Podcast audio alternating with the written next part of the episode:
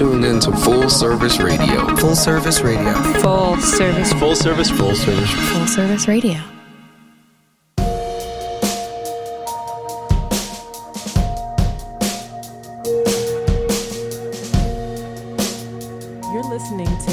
Public Library on Full Service Radio, broadcasting live from the Line Hotel in Adams Morgan, Washington, D.C. I'm Asia R. Clark, Assistant Manager of Reading Programs at the DC Public Library. My co hosts today are Carrie Cotton Williams, Manager of Special Programs, Derek David Quick, Adult Services Coordinator, and we are excited to have Derek Young, owner of Mahogany Books located in the Anacostia section of Washington, D.C. On today's Get Lit show, we are discussing If Beale Street Could Talk, James Baldwin's classic, in anticipation of the motion picture debut. To kick off this afternoon, we would love to hear from our co host, um, Derek Young. And let's hear a little bit about Mahogany Books before we get started with our discussion today. Hey, y'all. So, Mahogany Books is a 12 uh, year old company now. Um, we first started online uh, 12 years ago, but a year ago, maybe last week, we opened our doors for the first time in Anacostia, DC, as a physical bookstore. Um, uh, so we sell books that's written for, by, and about people of the African diaspora. We have um, we're very very um, uh, focused on making sure we provide uh, a great literary experience, along with events that really allow people to not just um, uh, connect with each other, but really actualize what these books are really mean to us in our lives. So we have a lot of events coming up. We have Lettucey coming uh, this weekend. We have uh, Cheryl and Wade Hudson uh, great kids events, and we just do all these different type of things to make sure that people can really connect with uh, each other in the community, but really can um, enjoy what books really means, not just reading them, but uh, turning it into something that they can actualize in their life, empower them and stuff. Great, thank you for sharing that, and we look forward to all of the events going on over in Anacostia. Um, we know that you also recently had um, a book discussion on James Baldwin. So this will be great to have you as well because I, I, know you have some insight. We talked a little bit about that before we got started. So now I'm going to kick it off to one of my co-hosts um, to my left, David, so that we can start talking about our book of the hour. Sure. So uh, we all had a chance to read this book, and we've already been having a good conversation. But I think I'd be curious just to hear each of us say a little bit about what our impressions of the book are, what stood out about it. Um, the book was written in 1974, which, uh, based on my knowledge of James Baldwin, was kind of midway in his career. He'd already published quite a few books and had made quite a name for himself. So, um, what about the the plot of this book, um, the content, the structure stands out to you, particularly as we look to uh, cinematic interpretation of it? I'll kick it off. Okay. um, I read it, and I think before we were talking about this, David, before about for me, there was no particular like climax in the book. You know, um, it read like we had moved into conversations between characters. Um, it was very rich, and it also felt like it was a play rather than a novel. And maybe it was because of the the narrator or the na- the use of the narrator's voice in a way that seemed almost like a director or a di- give, you know a direction given to characters um, so that was a. I remember reading this book as not a child, but a long time ago. and so I didn't really remember a lot about it, but coming to it now, I guess I was expecting more of a traditional like plot, you know, the the structure of a novel.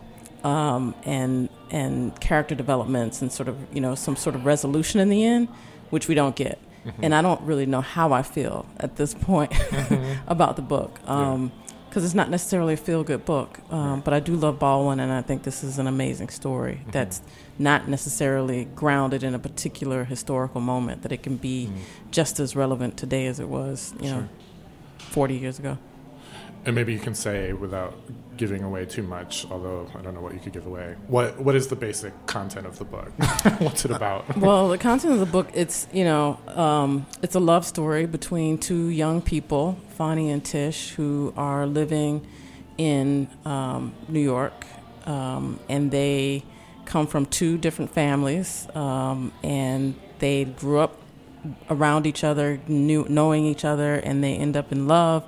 And um, uh, Tish is also pregnant um, when the book starts. Um, and so Fonny is also in jail. And so the book is told through a series of stories um, that focuses on particular characters within the book about their relationship and also about their experiences, particularly the incident that caused him to become incarcerated mm-hmm. um, and their struggle to just uh, both families to get him out of jail. Mm-hmm.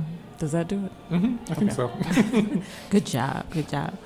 I, I agree with uh, Carrie, you know, in thinking about how it reads very differently. And I felt like I was on an emotional roller coaster. And then there's a point where I really felt like I got to the climax when I was reading.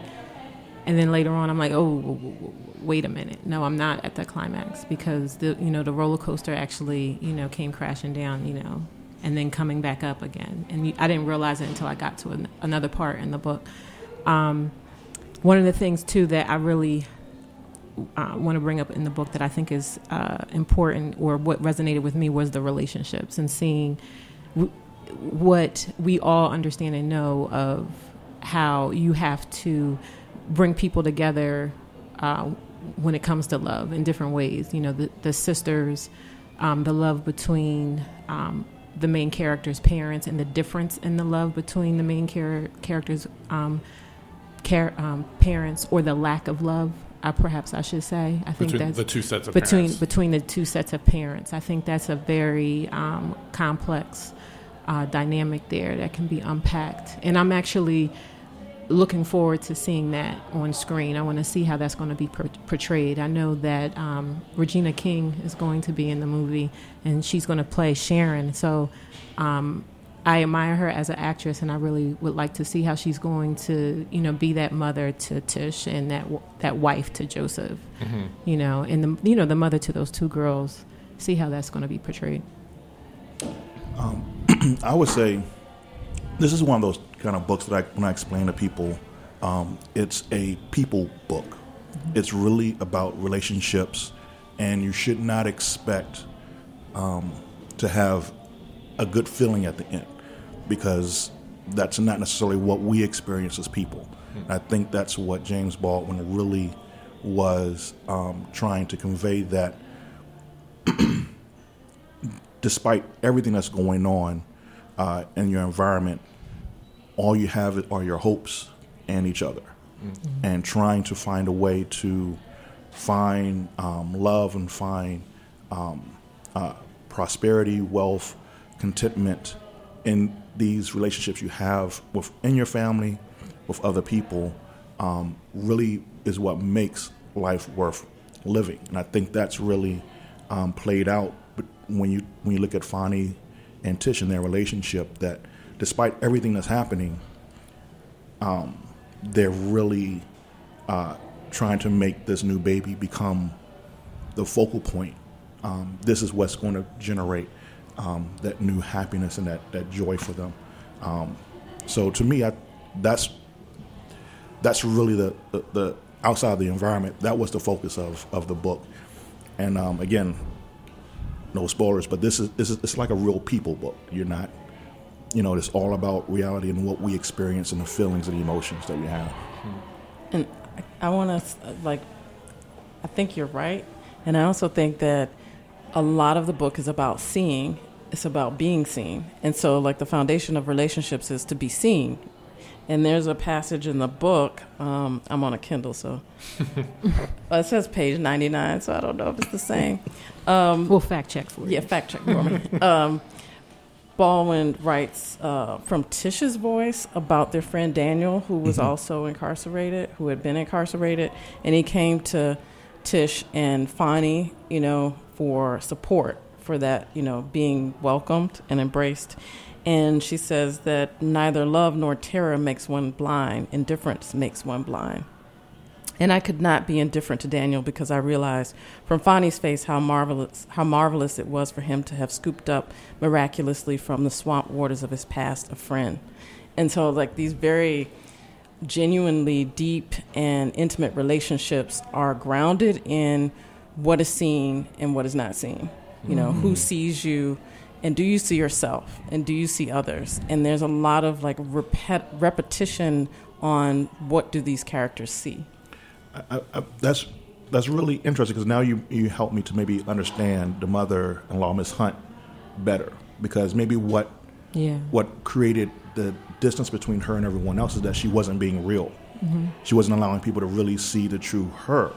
So that kind of created the tension between her and everyone else because while everyone else is dealing with the environment, dealing with their issues, they're at least being real about it. Whereas she's in the same environment, having some of the same issues, she's kind of pulled herself away and is pretending to be this uh, this person that uh, restrict that keeps them from being able to really connect with her. And her daughters do the same. Yeah. Yes, absolutely. And I think it's nice when you think about um, thinking about being seen.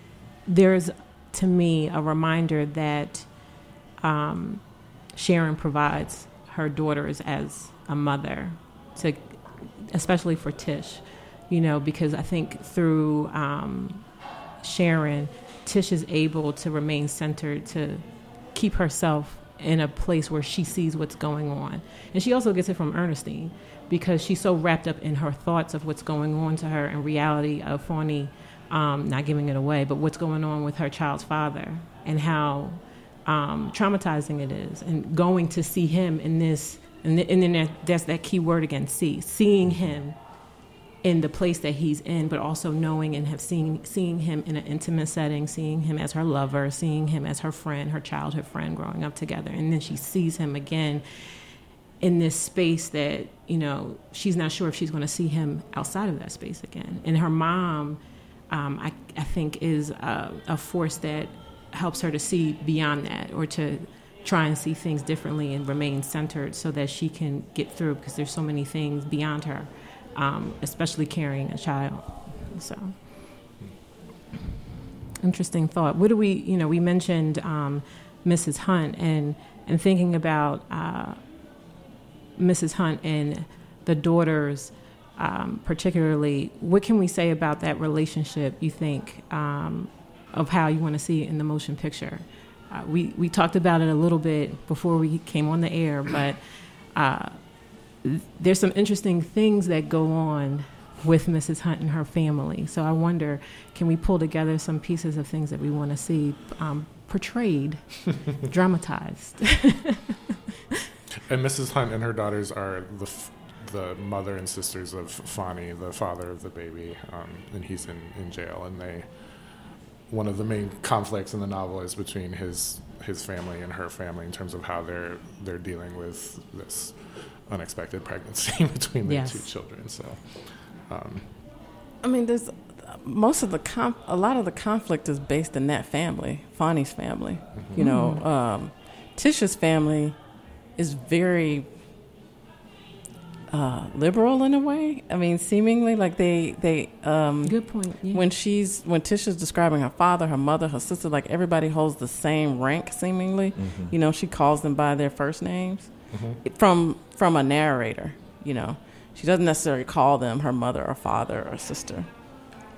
But with Fonny's family, it seems like there's a struggle, and we talked also about like uh, Baldwin and spirituality and the and the struggle um, that is often present in his writing, um, and is present in the relationships in Fonny's family. His mother is very devout, um, and his father is not, and uh, his mother is a classist and also a color struck person Classist and and, the- egregious. and the and the father is not. Um, and there's just this constant tension that sort of boils over and erupts in different, you know, um, interactions between them. and uh, I want to see that. Like that's, I think that's um, probably where, you know, the climax is when we talk about like um, this idea of being transformed. Transformation happens within that family. It's not necessarily always for the for the good, but it does happen through that struggle. I, really don't. I really just did not care for the mom and the sisters. So, um, like the movie without them, I would be perfectly okay.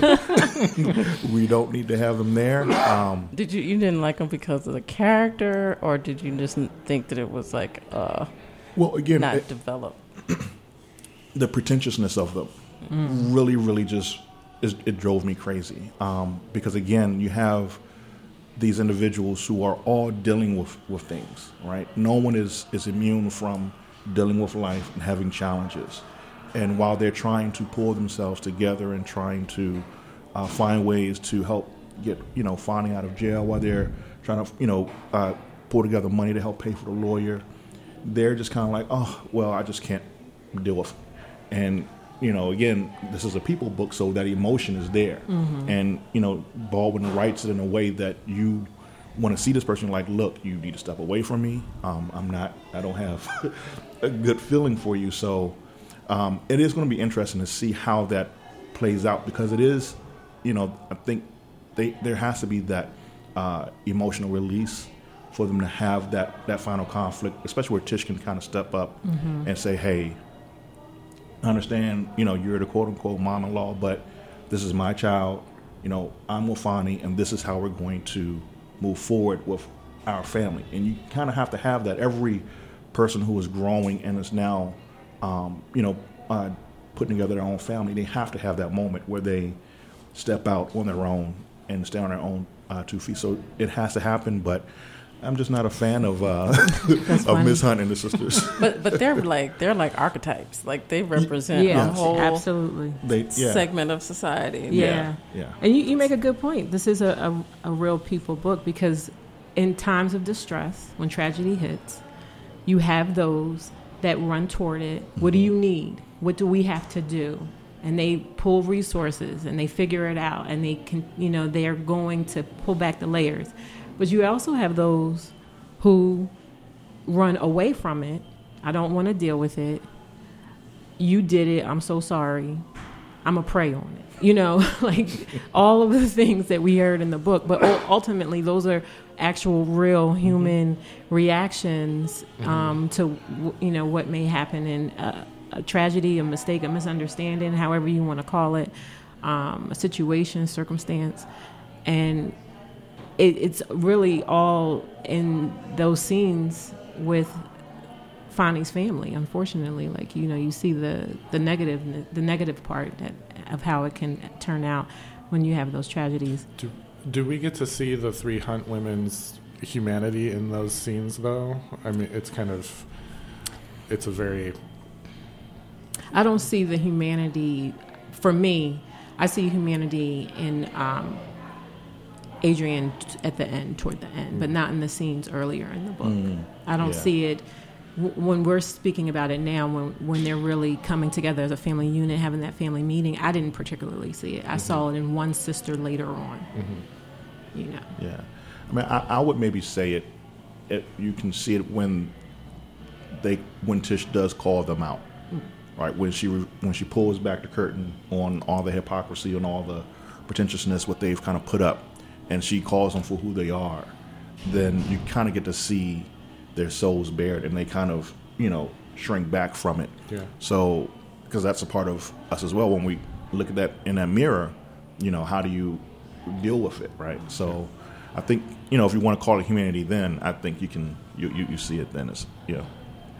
but I think Asia wants the rant by the sister Ernestine to be depicted word for word in the film. Oh Yeah. That's what I'm hearing. Yeah. you know, we can talk a little bit of, about it as far as we can on public radio about language. You know, I think as far as the language goes, um, it would be satisfying for me to see Ernestine say what she said word from word in the book. I think it would be satisfying for me as a reader and you know sitting in the audience it's just like yes yes, yes, yes, yes. I don't know if anybody else feels the same way. If they want that satisfaction. well, you know, I think I, I, I do, I, and we talked about this earlier. Um, that I, so this was the first time I've read James Baldwin, and so yes, everyone can shame shame me. Um, okay, no shame, no shame. Uh, but so I had in my mind a certain type of, um, you know, what I expected the book to be.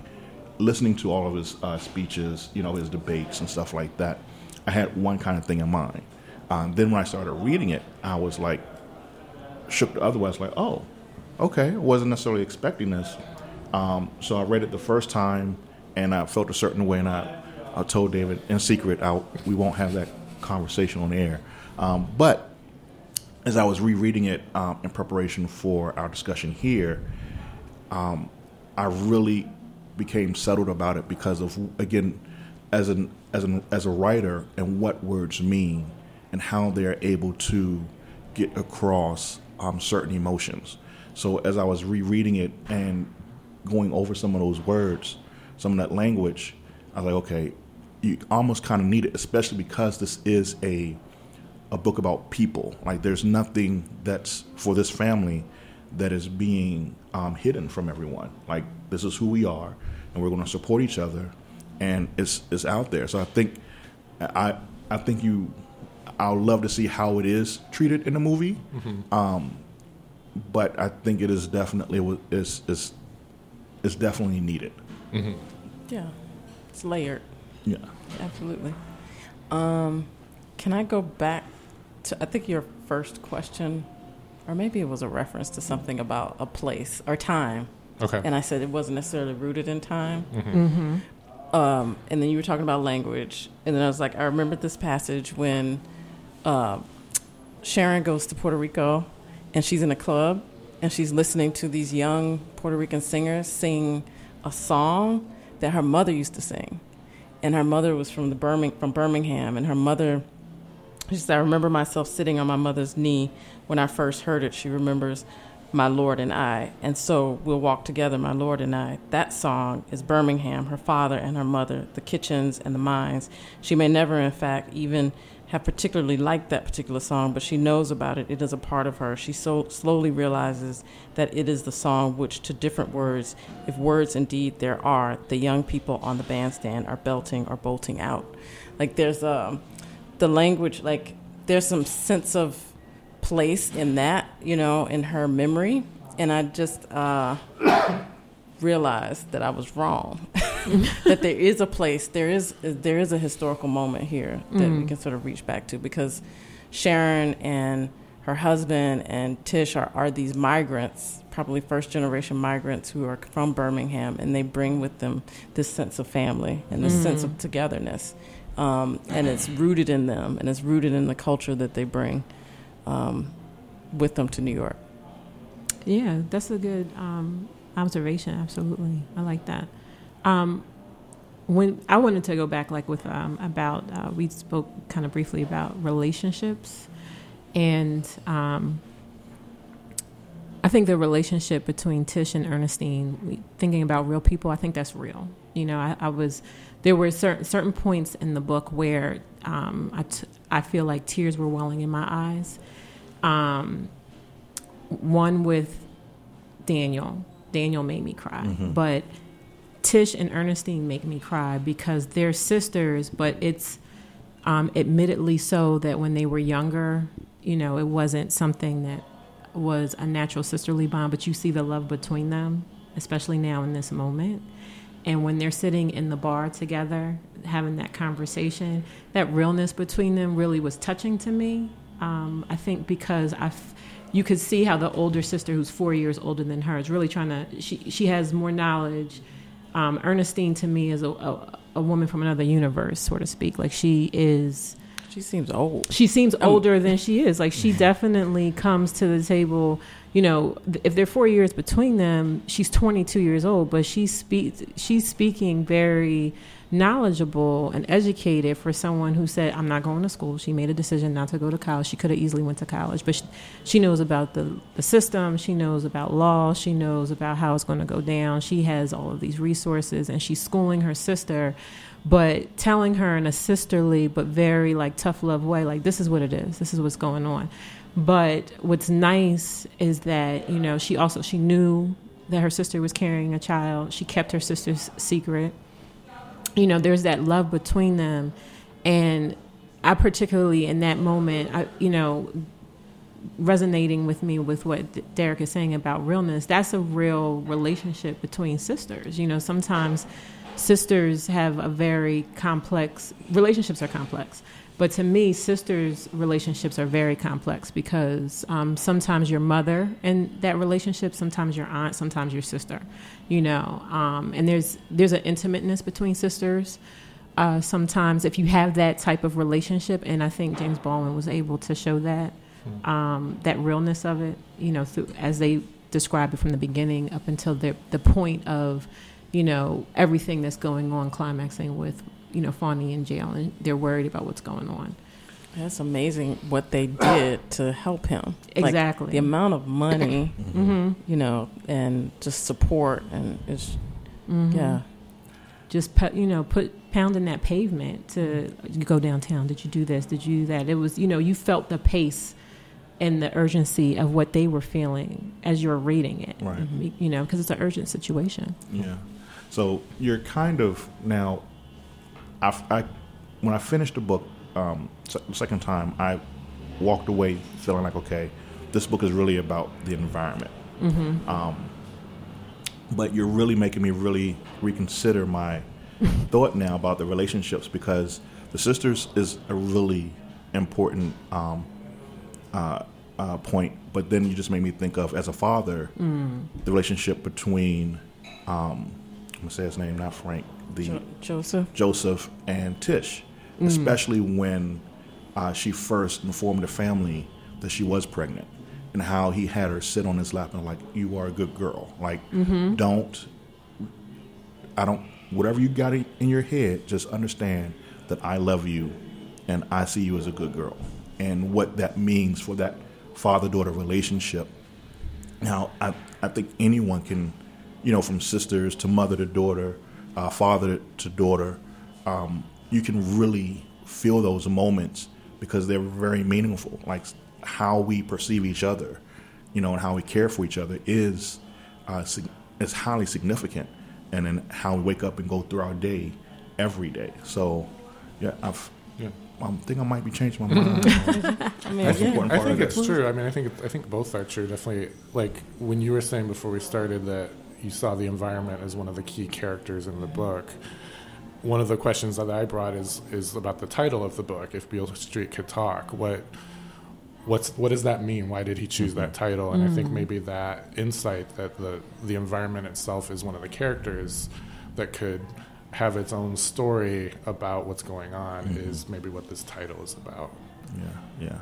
I, to, for me, it was um, again in the 70s, I mean, whether they were in, in Puerto Rico, uh, in New York, uh, whether they were going up to, I forget the part where they had their, um, their, uh, where they purchased their apartment at, I forget which part of New York that was, but in every part of uh, their comings and goings, the environment was like omnipresent there. Mm. Mm-hmm. Um, whether it was the police officers and how they interacted with the people there, um, whether it was how uh, some of the, um, the the men who had been on that same block for decades, how they became like a fixture, and what that meant for little kids who were walking down that street. And so those people there. Um, uh, Tish even talked about how uh, there was a street a, street for each day, mm-hmm. each hour, whether mm-hmm. it was a mm-hmm. Sunday, whether it was a Monday, and how that environment played out based on what was happening. And for me, that was it was it was key to everything that they were dealing with, especially when you talk about Fonny, because his situation is a result of the environment, at least in my mind, mm-hmm. because he's in this situation. Oh, you look suspicious to me. Mm-hmm. You're going to be the guy. and whether or not we're right or wrong about if you were really, um, uh, you know, responsible for this crime, you're in the wrong place at the wrong time. Well, for them, right place, right time. And now he's in a situation. So the environment was. So that's why you know, for me, if Beale Street could talk, it was this is this is what I'm talking about. This is oppression. This is what a you know a racist system looks like. Is not just the overt things, but it's the everyday coming and going. So what people have to deal with um, to you know find some type of happiness in their life, right? So that's that was when I walked away with it. That's that's what was really big for me. Well, you- yeah, it's bitter and sweet. Mm-hmm. You know, uh, it's sad. There's sadness and joy. Mm-hmm. So the the title comes from a blues song, um, uh, Beale Street Blues by W.C. Handy. And so if you know the blues, like people say, listen to the blues, and it'll, you know, Mm-hmm. You don't necessarily become depressed by listening to the blues. It actually help you, Right. even though the songs are depressing Yeah. the lyrics, but it makes sense. Like you're talking about environment, and then there are these moments where there's great sadness, but then there's this amazing love between these two people Mm-hmm. and these families. Like there, this is what if it could talk, if the blues could talk, this is what the conversation or dialogue is. This is the language Mm-hmm. of the blues. Yeah, good insight. Um, you also mentioned uh, the happenings with you know regards to the police and um, the oppression. Um, let's talk about you know Daniel for a moment. We've mentioned him a couple times, but you know in juxtaposition to other things. But you know, let's put him on the table as uh, as the main subject instead of the secondary character because he's important. I think that he his role and um, in the story is really um, it stands out to me. It's very poignant, you know, to see that relationship. Who is Daniel? Who is Daniel? Yes, let me give some background. Sorry, audience. So, you know, Daniel is a childhood friend of Fonny's, and you know, um, Carrie earlier read a passage where the description of being able to find that relationship out of a swamp was very, you know, good for Daniel. But in a sense, it was, you know, good for them as a couple. So Daniel is um, a young man who went to jail for two years and is now just coming out of jail and trying to get reestablished um, back into society. And it was an unfortunate jailing. He he didn't do anything. Um, he was picked up. He didn't. He didn't do what anything to be deserved of two years. You know, he admittedly said that he had, um, you know, Mary Jane on him. However, outside of that, grass, as he called it, that's definitely from '74. but what they put him in jail for, and what they had him plead guilty to, was not wasn't what he did. He wasn't a criminal. He didn't steal a car. He was put in jail for stealing a car. So, um, you know, what can we say about um, the introduction of Daniel um, to Fonny and um, Tish toward the end of the book? I don't. I, go, go ahead. You sure? Yeah, I'm still trying to trying to put together my thoughts on them. Yeah, it's hard. I think that you know that's that was the other part of the book that brought tears to my eyes, actually. So Yeah, it's like he's he survives, like he lives, but he's not surviving. Like he's uh he's the one that is released, but he's not. There's a, s- a part of his humanity that's taken from him, and so in many ways he he's all like Fonny and Tish are always searching for him, or he just appears. You know, he doesn't have roots. Mm-hmm. You know, he doesn't. He's very fragile, um, and he's he's the tragic figure that is so representative of all of the other, you know, in this book, black men that are incarcerated um, with with Fonny, and Fonny in jail doesn't see himself as one of those men. He doesn't see himself as Daniel necessarily out in the street. He eventually does see himself. There is a transformation Yeah. there, but um, Daniel is is tragic in a way. Like he gets out, but he doesn't. He's not living. Yeah, I, I thank you because I think you you helped me with the words I was looking for. He is almost like a um like a like a phantasm. It's like he's like spirit. He is, and he has to go through that process of trying to he's trying to reclaim himself by talking to them about what he went through. And you know, there's all there's these passages where we jump back to them and he's talking to Fonny or Tisha about what he went through in jail. And he's trying to like almost confess and like acknowledge, okay, this happened.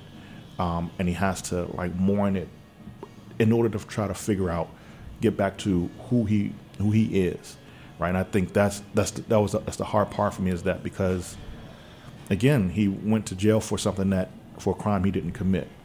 Okay, he had a little bit of grass on him or whatever, but he was jailed for two years for a crime he wasn't guilty of, and now his his humanity, his manhood has been kind of like stripped down, and now he has to try to f- rebuild that, um, and that's a tough. It's, it's it's a reality that that again people are dealing with. Again, this is a people book, mm-hmm. and people are dealing with that now.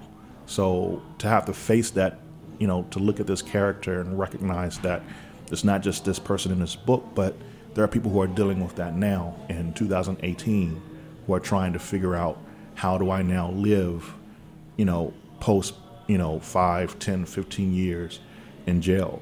I mean, just uh, three months being held on bond for something that you didn't do. I mean, that's that's a that's something that is, is hard to look at. But there's also tenderness there. Like he's still, he's tender. He's fragile, but there's tenderness for him to be able to be open and to and be vulnerable to Tish and Fonny and to relate to them what his experiences were. Um, that's something that Baldwin, I think, is really good at is to get to the tenderness in people, even the people that you don't like. Because I think even the sister, there's a there is a point in the scene where it's like, mm, you know, I don't know if they deserve that, you know. Um, but but with Daniel, I think there is a tenderness, and and, and it doesn't that doesn't disappear, which which is hopeful. You're right. Um, just real quick, the fact checked, it was page 99. So, so on page 105, um, I thought it was very, you know, tender and it was innocent, but it was real because Daniel asked, you know, um, you folks mind if I drop by more often, say around this time? He was like setting himself up, like, you know, he'll have dinner with two people he's familiar with. And even the way he asked, you folks mind. To me you know the way i, I heard the voice you know he he was politely asking you know he doesn't want to be a burden but he needs them. You know there's an emotional need that he needs and they're able to provide it. And i thought it was kind of interesting you know in the background i, I picked this up when i was read, reading it um, finally put on the record player marvin gaye's what's going on and that's playing in the background. So i actually heard the lyrics to that song as i was reading that that piece and i thought it was very fitting for that song to be on because this is a you know this actually is set up for something that's loaded at this point in the book when daniel comes. We know he went to jail but we didn't know all that was going on with him. That they keep going back to that and you keep seeing you know them taking turns rubbing his back giving him hugs you know letting him cry. Um, and that song stayed in my mind as i was you know reading going on when they would keep you know going back and forth with how they were helping um, Daniel, you know, supporting him, uh, and really, you know, being uh, in a sort of that emotional support, that therapist for him. And that's at the very end of chapter one, which is really like 95% of the book. Um, That's what's happening in the final paragraph is that they're, uh, they're taking care of him when he's kind of in crisis. And then the knock comes on the door, and it's the police coming to pick up Fonny. So the just that that context of um, a group of a, a black family and black friends taking care of each other, but being interrupted by this act of racism that is going to continue to disrupt their lives, I think, is a big Yeah. important part of the book. And I think maybe in terms of that tenderness between these characters and men showing tenderness to each other, maybe it makes me think that that maybe is what Barry Jenkins, who's directing the movie, is interested in because that's a big theme in his first movie, Moonlight, that showing kind of all kinds of people being intimate and tender with each other, but particularly men being intimate with each other. I think maybe is something that Jenkins saw in this story. Yeah, it's a softness hmm Yeah. you don't see on screen, hmm or maybe not even on the page. I think so. Yeah, I mean, I, it's such hard. Like it's like the environment's hard. hmm Absolutely. Do you think that would have been, and we're almost out of time, but do you think that in 1974, those kinds of relationships, like Tisha's parents being so open and non judgmental in the context of her being pregnant or these men being intimate with each other, would that been, have been kind of new and a new kind of story to see on the page of a book in American literature? In 1974. Yeah. Absolutely, because in some instance, for some people, it's still new now. Mhm. Yeah, absolutely. I, th- Yeah. I, I said this, um, you know, I had mentioned before as an English teacher and then as someone who um, studied extensively. James Baldwin was so ahead of his time, and that's like something that everybody knows. You know, that's undisputed. He was so ahead of his time and unapologetic for it. You know, um, and how he writes and the subject matters that he takes. Um, and he just takes them head on and, and drives them into the traffic. And and I think that's one um, because we today can't really say that we could probably uh, s- safely sit down at 18 and say, oh, you know, this is what I'm doing. I'm getting married, and parents are like, give me a hug. I knew, you know.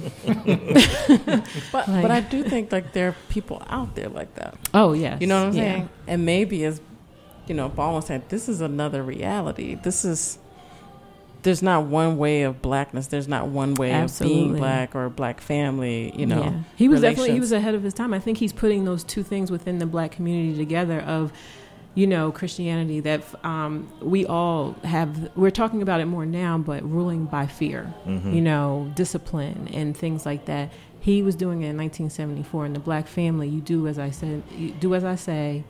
Um, don't ask any questions. He, you know, that's there. You have these two families, and that's where Miss Hunt comes in. She's praying the sin out of them. Whereas you have this softness. Maybe discipline looks differently. We can. We don't have to do that with our children. You know, we can approach it differently. You know, um, good point. Well, thanks everybody. I Any think, final thoughts? yeah, I know. Before we go, I had a question for myself, and I know we got to go, but I'm gonna throw it out there. throw it out there. Uh, if if David, this is a it. song that that Baldwin is referencing, what's the refrain? What is the refrain for this? Mm, rhetorical. For me, well, for me, it's about it's about it's about love. Mhm. Okay. Yeah, I'm not there yet. I, I agree with you. I hear you. I'm, I'm still, I'm still. Uh, the environment is huge for me, and it's it's what people have to figure out a way to overcome. Um, and I understand why love would work because that's one of the ways to overcome it. But um, Maybe not overcome, just to, to Deal cope, with it. yeah, Yeah. yeah, to cope and I deal. don't think there's any overcoming. Right. But It- that that's a conversation though is is what does that look like to cope, to deal, and be healthy in doing that. Um, yeah. Mm. I think I'm Team Carrie. I think I think so too. I mean, I think Yeah. just from the beginning of this book, just having it be about these characters who just care about each other is. It was nice to see that. I don't know if it was I don't know if there were more books that would just have that on every page the way in 1974, but you don't see that depicted in books this way, where that's just just love and caring about each other is is there, and I, I appreciated seeing that in a book again. Yeah. Well, thank you, everybody. Mhm. Thank this was you. great discussion. We so appreciate Derek coming down to this uh, radio show and sitting with us. And thank you, Carrie, for joining and bringing us your insight. You know, with um, your knowledge, I know that you have this uh, great wealth of knowledge when it comes to history. The archivist you are. Thanks for having us. Yes, thank you, Mhm. thank you. It was fun. Yeah. Thank you. This has been an episode of the DC Public Library on Full Service Radio, broadcasted live from the Line Hotel in Adams Morgan, Washington, D.C. Visit dclibrary.org to learn more. Follow us at DC Public Library on Instagram and at DCPL on Twitter. Download the show wherever you listen to your podcast by searching for Full Service Radio. Thank you for listening.